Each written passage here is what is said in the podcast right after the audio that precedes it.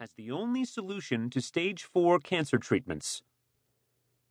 In the literature of Big Pharma itself, in both the United States and Australia, five year chemotherapy results for stage 4 adult cancers yields a disheartening 2.1% to 2.3% survival rate.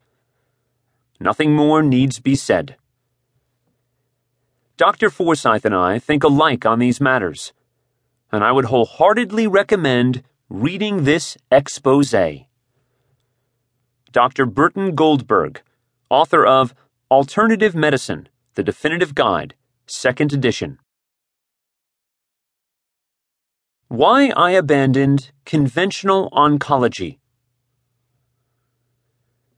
At least once in every cancer specialist's career, a near death patient appears who inexplicably undergoes a profound healing transformation, resulting in the attending physician becoming haunted by the mystery of what happened and why.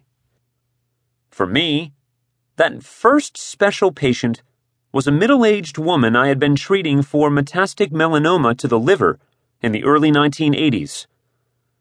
Christine, name changed, had melanoma that had metastasized into several tumors on her liver. She was undergoing conventional chemotherapy when something strange happened. While putting on her boots one day, she was bitten on the leg by a brown recluse spider. Her leg swelled up tremendously, and she had to go to the hospital for treatment. About three weeks after this spider bite, we performed an ultrasound on her and discovered something that shocked the entire medical team. The liver tumors were gone. It seemed as though the spider venom had jump started Christine's immune systems and vanquished the cancer. It was the only new agent introduced into her body. Oncologists usually dismiss any anecdotes about miraculous remissions and cancer cures even though most of them have encountered cases of remission they can't explain. Not only do conventionally trained cancer specialists not want to hear about cases such as Christine's, they are hostile toward any physician, like me, who takes an interest in these anecdotes. Christine's remarkable recovery intrigued me. Her experience seemed to indicate that the human immune system can be provoked into successfully treating cancer, even serious cases of the disease like Christine's.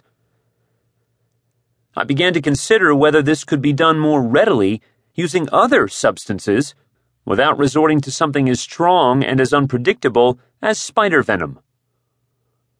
All of my oncology colleagues in the 80s had a conventional outlook toward cancer treatment. Their approach was always to use full dose chemotherapy and never deviate from accepted protocols.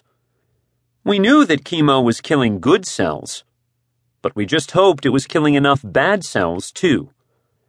There were fewer than 20 drugs being used in those early days of oncology, and they had devastating side effects.